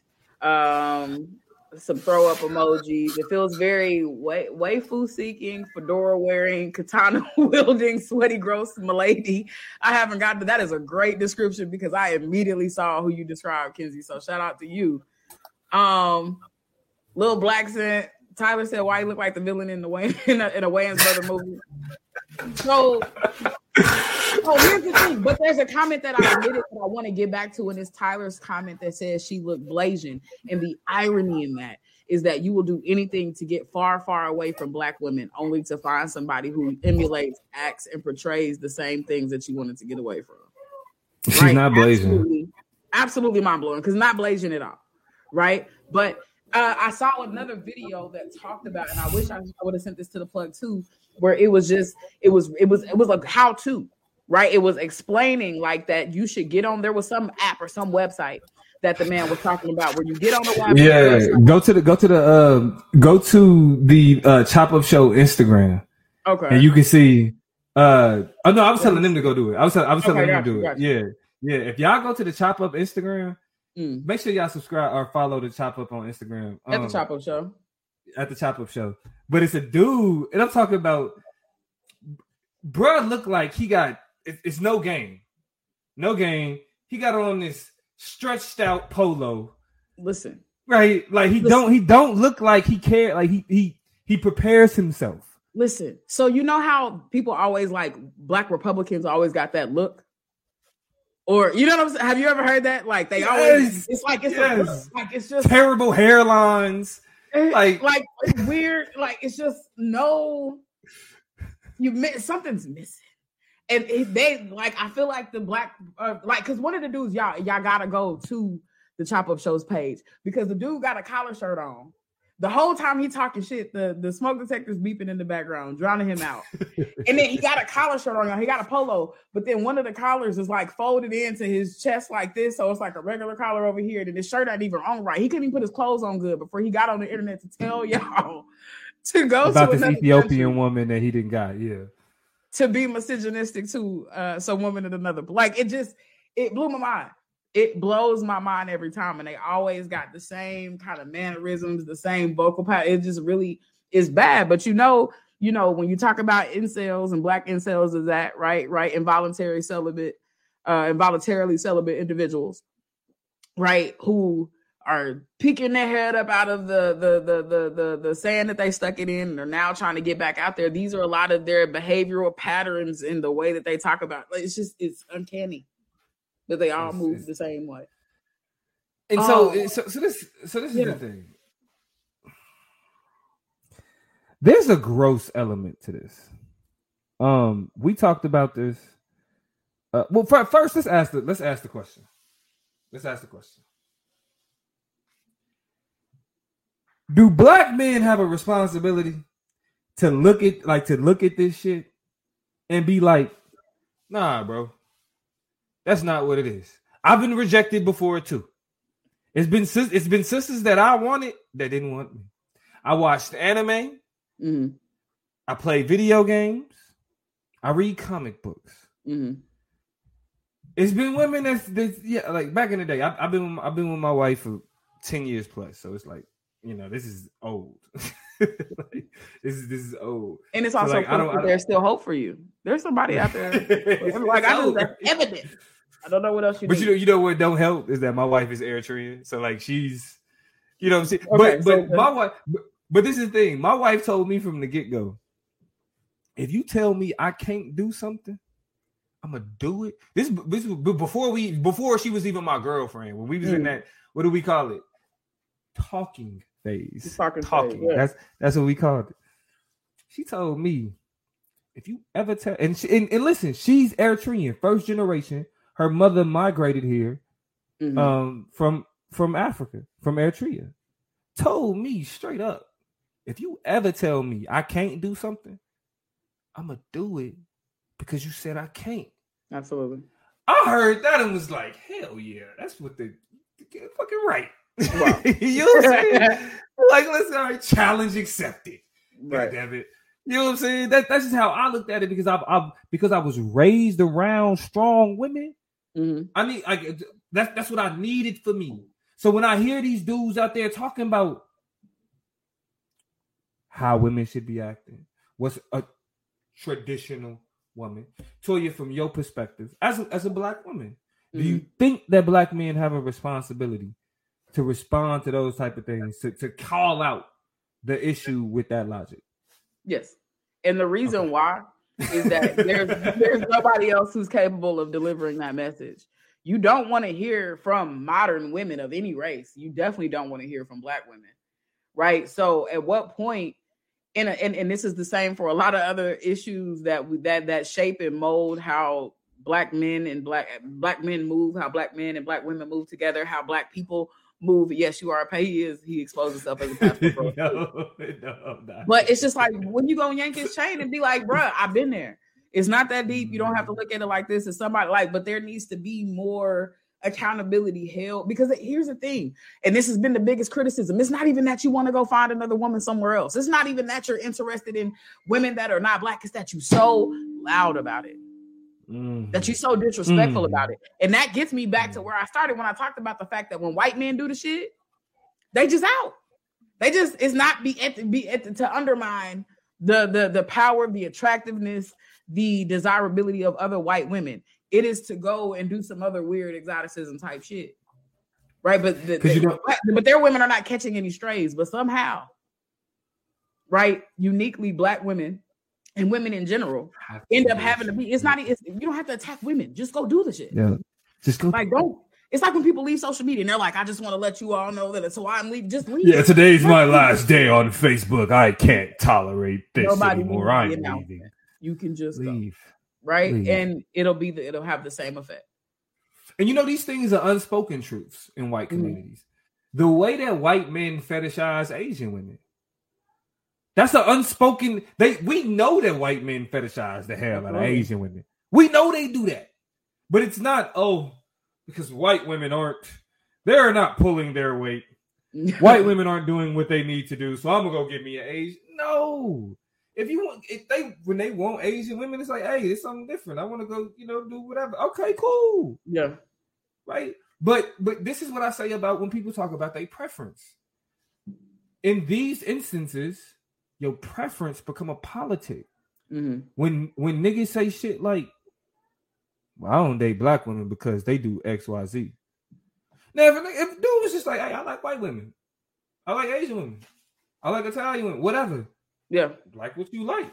But if the reason why you involved with other women is because there's something critical or there's something demeaning that you want to say about black women, that now becomes a politic.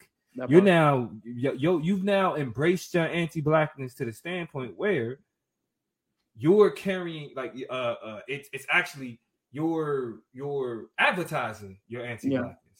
Right, you putting it out, and that's a part of your anti-blackness is now a part of your identity when it shape how you date. You know what I mean? Let's not. And- let's not also. My bad.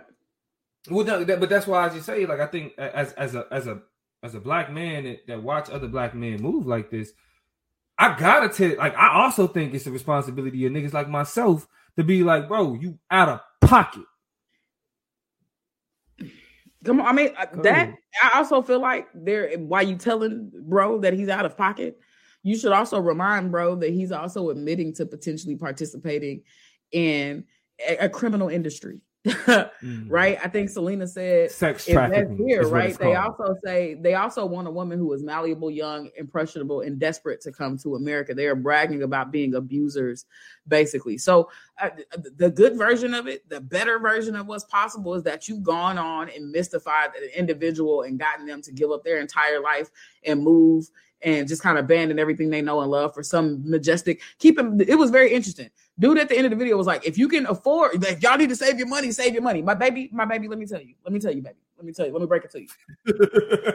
If you are having to take steps to save money for an American passport, you are not prepared to bring anybody back to this country with you to have a baby with or to marry.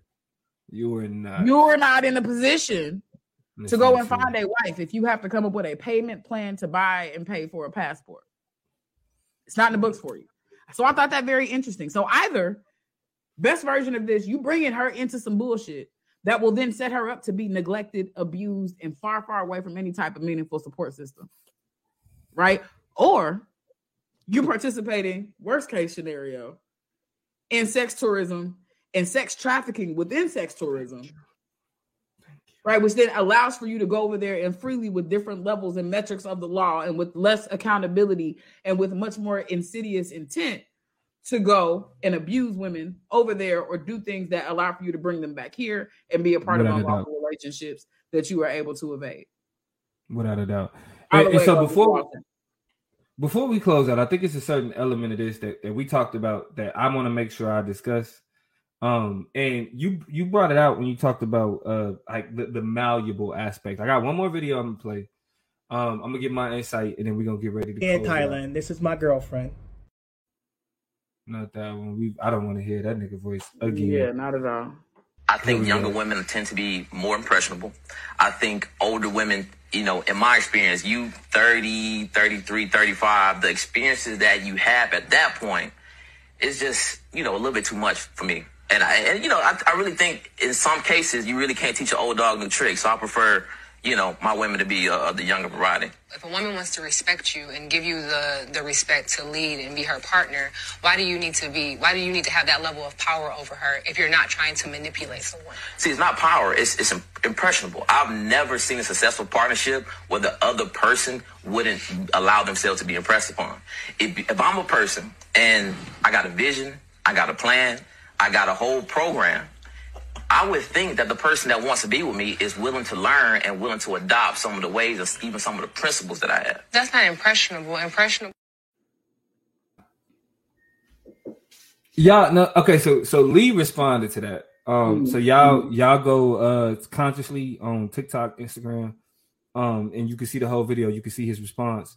Um but I, what I want to point out about about like that the approach to younger women and the passport bros, it has a connection that isn't typically spoken about on social media. Yeah. What we see with these, like the manosphere and, and these types of individuals, are MGTOW, M G T O W. It means men going their own way, Hmm. right?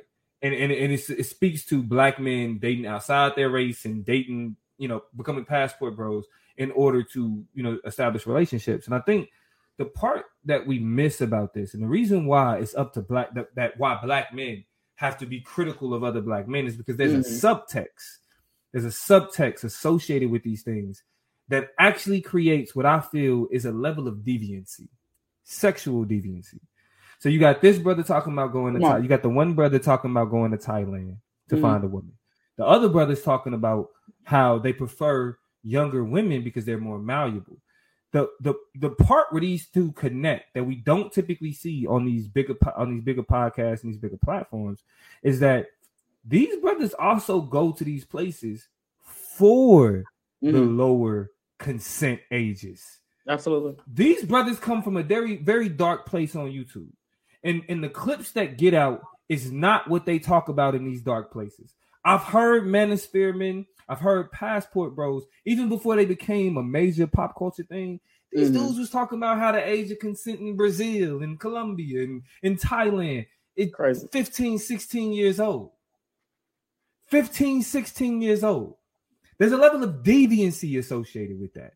Can I also add in though, right? Especially Mhm. when we talk about the deviants, we also we talk about sex trafficking. And we talk about how all these are kind of interlocking and overlapping and things like that. You say these things, and I'm thinking about in America, how every now and again, and, and we don't we haven't talked about this on the show, I think specifically, but there's a wave of us having conversations about black women and black girls being missing. Mm. Every now and again, and I think it happened last year, it happened during the pandemic, where we were having conversations about where the hell all these black women and black kids were because they were literally missing and disappearing from their communities. This shit not unique. They're being snatched up, they're being engaged, they're being uh, uh, uh, uh, mysticized into believing certain things and captivated and following these niggas, and now they've fallen into situations and the, so it's happening around the world, right? Maybe in more formal terms, where there's literally trafficking rings where they're happening, but one by one, Right. be trafficked in the party of one, right? I don't need a big white van or some overly Right. orchestrated plan or whatever to fa- facilitate and participate in the way that pel- pedophilia works, the way that sex trafficking works, the way that uh, Mhm. uh, sex abuse can happen. Right. So those are those are Right. connections that I'm just making as you kind of talk about even what's happening in, in our communities and outside our front doors. Right. And and that's why it's like there's a level of there's a level of sexual deviancy that Yeah. I feel like we gotta we we have to tell these brothers. It's like we've like especially throughout the experience of black men in America. One of the things that we've had to deal with is being hypersexualized. That We've had to deal with the circumstances of if we get accused of rape, people automatically assume that we were responsible for it because of the black brute, right? And I think that these brothers actually set us back, which is why we need to call it out that part. because we've we've done so much work to show how like these stereotypes aren't you know what make us us, but yet podcasts and and and, and these independent media platforms have given them the opportunity to normalize this Yeah. nonsense. We are already working hard to be like, stop letting your people, like the stereotype, is stop letting your uncles get away with the shit they getting away with Absolutely. right? Even even as a youngster, I, I it always bothered me that the women like or, or the young girls that that I wanted to court in high school was getting in other- cars with 20 something year old nigga. We 16, Yeah. 17 years old. You in a car with a 20 something year old nigga. And, and when, and so with the Me Too era, we supposed to have transitioned to a thought process where we understand that those power dynamics take make consent not be as easy of a question as we think. How many of these women have gotten older and told the other young women like I was a fool? I thought he liked me because he thought that I was I was like the older women. No, You're right. No. he was a predator. Yeah. And when we hear these brothers sitting around talking about, I want a foreign woman, I want a younger woman, it's so they can find easier prey. I Yeah. applaud black women for presenting themselves in a, in, in a way to make it feel like these dudes who want that easy prey, the hyenas, the Yeah. scavengers, Ain't got nothing Right. up for, for you over here. Right. They vultures. They're literal. They're literally vultures. They they circle around young women attempting to find the one that they could take advantage of. And mm-hmm. as a black man, right, a black man who's who's watched all these stories of other brothers, like, hey, he was in jail for 15 years. He was in jail for 10 years. He was in jail for five years. He was in jail for a year. And they found out that he got lied on. But when you got brothers that's trying to humanize being a predator, you got brothers that's trying to sit there and tell us that nah, you should want a younger woman because she's Mhm. malleable. And then when he said it wasn't about power, being able to mold a particular individual to your understanding is a question of power, bro. And then you see it wasn't mutual. You see the ability, the desire to be malleable, to change, to grow into a person, to be impressionable on each other. He literally was like, "We should be impressive on each other." My next question would have been, "Okay, so my nigga, what do you have to learn? What do you plan? What do learning? What do you? what how are you you changing? How are you? How you saying? Man, Come on, you know what I'm saying? So they talking themselves into circles and into lies because what you saying don't check out. It don't. It don't pass the sniff test, right? At all. And so I don't. I don't. I don't know. It's ugly. It's wicked. You know, y'all in the comments clearly kind of vibing with the logic of how disgusting and grotesque it is, right? J Universe been in the mix, kind of uh, shouting aside and hollering back at us. Uh, let me see. Is a couple other people. There was a question asked. Well, we'll start with Miss Maisha's comment. It says, "I've heard Mm. a five percenter, which is Nation of Gods and Earths. I've heard about five percenters over time. Uh, teach lessons on it to justify dating young girls. These are the woke, conscious, pro-black men. They feel young women can be molded and modeled. So you know, while we don't necessarily honor the the degradation of hoteps, right, or or that as a as a as an ideology Right. or a school of thought, because there's a lot of important and uh, uh sacred knowledge connected to the Mhm. term hotep. That kind of Mhm. approach, that level of that that flavor of consciousness, we call it a level of consciousness, but that flavor of consciousness very muchly has problematic underwritings in it that we have to be critical of, even as we essentialize the importance of going back to our roots and who we are and understanding our history and who we are as people. It's some shit we need to leave there on the table, right? Mhm. Uh, Juan Pinero said, "What is your view of the Nation of Islam's view of younger dating?" I think they said half your age plus seven years, which is something I'm not familiar with, so I can't speak directly to. It's my first time hearing that. Are you familiar with this Yeah. kind of math? Nah, nah, I, ain't- I ain't heard that math at all. But but in term and and so I'm not going to say that that's not true Selena because a part of- directly. Directly. A part of the uh now at the same time, like these men, they are talking about like 20, some of them are talking about 20 year olds, you know, you know, like 25, like 21, 22, eight, and some of them even talking about 18, 19, right? But the logic Mhm. itself lends itself to something that's a lot more dangerous than, than we would assume. Um, but I, I want to say, like, with the nation of God's and earth, with the with people in the nation of Islam, that's I don't want to pathologize those those groups because yeah. they it does exist there, but it's not something that is a characteristic of those beliefs, right? Because I mean, especially with the Nation of Islam, the whole beef with Malcolm X and uh the Honorable Elijah Muhammad was him messing with under girls, like mm-hmm. underage girls, right? When it came, when Malcolm X found out found out about the uh, under like the secretaries and other people that uh, uh, uh Honorable Elijah Muhammad was, uh, and you see, I'm I'm I'm even trying to kind of like say it the way that they say it. Um, when when you see the the young girl that Elijah Muhammad was messing with, it's like that's why Malcolm X left. So mm-hmm. we can't act like that's not something that's frowned know, upon or that, that has not been played within. Yeah, right. Um, and, and, and as these groups have have have progressed and, and started to understand more things. Now I'm not I, I can't say that it doesn't exist there, but we see that we see that pop up. But the one thing I yeah. want to point out is is it's not that that thing is is inherent to these conscious circles. What it is is an attachment to uh, the ways in which white men have proliferated what they understand to be the power dynamics of, of sexuality. So um that so so my perspective on those things is we got to root out the predators you know i mean and still allow for the people in those groups to like because they're understanding the ideologies are productive but you know we can't we can't like we we can't pathologize those whole groups even though those things take place in those circles definitely and like i said miss Maisha just pointed out but the nation justified it malcolm called it out um mm-hmm. is wrong how do I feel about it? I mm-hmm. feel like that's that's something as much as I honor other people's beliefs and belief systems and values. My personal perspective on that particular component of Islam is I can't get down with it, can't get jiggy. Um, but that's just me speaking right. on behalf of me, respectfully.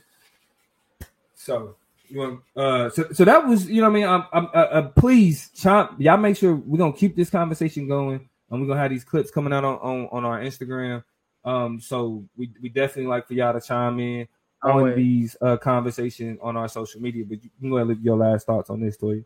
Hey, uh, my last thoughts are just that um the passport bros get no hoes and they having to try real hard. It's really kind of sad. It's really kind of bad, and we should leave them niggas I'm spitting tonight, man. I came in spitting. We gonna leave this thing spitting. I'm not worried about these boys. What I will say um, is that I'm grateful that we back having these conversations that when we, we tie back in, we tap back in and really thinking about some things. Y'all are always welcome to meet us over at the Chop Up Show, um, at the Chop Up Show on IG and drop y'all's topics for consideration. If y'all want me to give uh, or a plug to give a Black History Month shout out, we'll do that to somebody in particular. Don't miss out on the Black History Month show. Uh, that'll be on February 23rd. Um, but, but in between then, these next couple Thursdays, we back in the mix. We talking our business. Yeah. We talking to y'all. We staying tapped in. We paying attention to a lot. We're gonna have a conversation and a guest later on this month uh, to talk about fat phobia as a social justice issue. So that's a conversation we haven't quite had, had yet. And I'm super excited to really get into, you know, as we look at the intersections that make us us, uh, some of the other isms that maybe are out of the paralances of race, of sex, of class, of gender, and really get us to some other ways that we find ourselves as a community um, um, marginalized. This conversation is going to be largely predicated on Black people, right? And how uh, fat phobia uniquely affects the lives of Black people um, and has kind of shaped their realities and shaped our realities as well as other people of color in very interesting ways. That conversation plus so many more is in, you know what I'm saying, is, is in the hamper for us to get into. Uh, Tyler is a fool. Um, Cancel this nigga. But we love him. We love Selena. We love Juan Pinero. We love uh, Trevor. We love Adina been in the mix with us. Miss Myasia Vance. Uh, uh, Karia. Karia. Is that how we? Karia. Karia, yeah, the introvert, been, been talking back to us and tapping in with us and always has. It's not the first time around. Uh, uh, J Universe, you know, we take time to shout out our people. J Universe was good. Anybody, Kenzie was also in the comments talking to us. LaRon, it's a lot of love for all of y'all sticking it out to us. It's late. Uh, we know we come on late at night, but we do that because we got some nighttime warriors, some early morning warriors who in there thugging it out with us. So shout out to y'all for being a part of the the show. We missed the uh, we missed consciously the consciously is never too far away. We are the conscious collective doing some great things. So expect some great things. Expect him to pop back up until you see him again. Go buy some merch from my brother, man. Uh, education's elevation, whole bunch of other things, research over research, so much stuff over at Consciously. If you go find him on the gram, if you just Google the man, a lot of his stuff will pop up. Um, and you can tap in with him. And then what else am I forgetting? You got to go vote for him. The NAACP Image Awards are coming up. He's up for a big Mhm. category. Go to his Instagram at consciously at the consciously. No, just at, yeah, at the consciously.